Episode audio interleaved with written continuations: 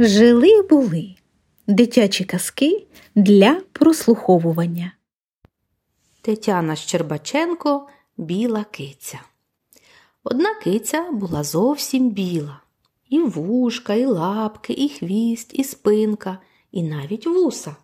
Лише очі були блакитні, а подушечки на лапах рожеві. Киця народилася весною, їй не виповнилося ще навіть року. Влітку вона ганялася за метеликами, восени ходила садком нюхати яблука у траві. Серед зеленого та жовтого киця стрибала, мов м'ячик. Одного разу киця прокинулася, вийшла на двір, ступила кілька кроків. Якось незвично було навколо. Мерзли лапки, а згори падали маленькі холодні пір'їнки. Вони були такі крихітні, що киця спробувала ловити їх язиком, але ті щезали перед самим її носом. Всюди чомусь було біло-білісінько, і це дуже бентежило кицю. Вона озирнулася на свій хвіст і остаточно злякалася. Хвоста не було, та й самої киці теж. Щойно вона стояла тут, а от раз і немає. Куди я поділася? забігала киця, шукаючи себе. Вона була вкрай стурбована такою несподіванкою.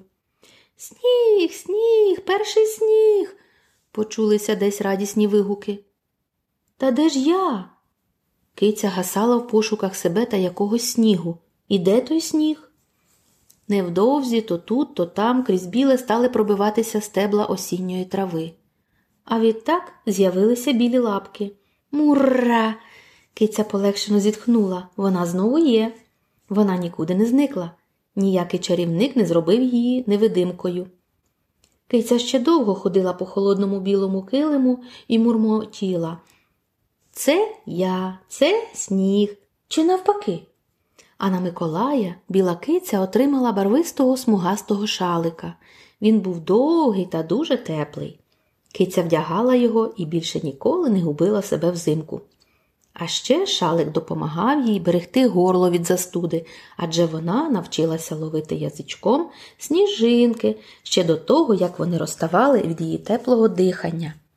Киця потай ними смакувала. Зовсім, зовсім трішки.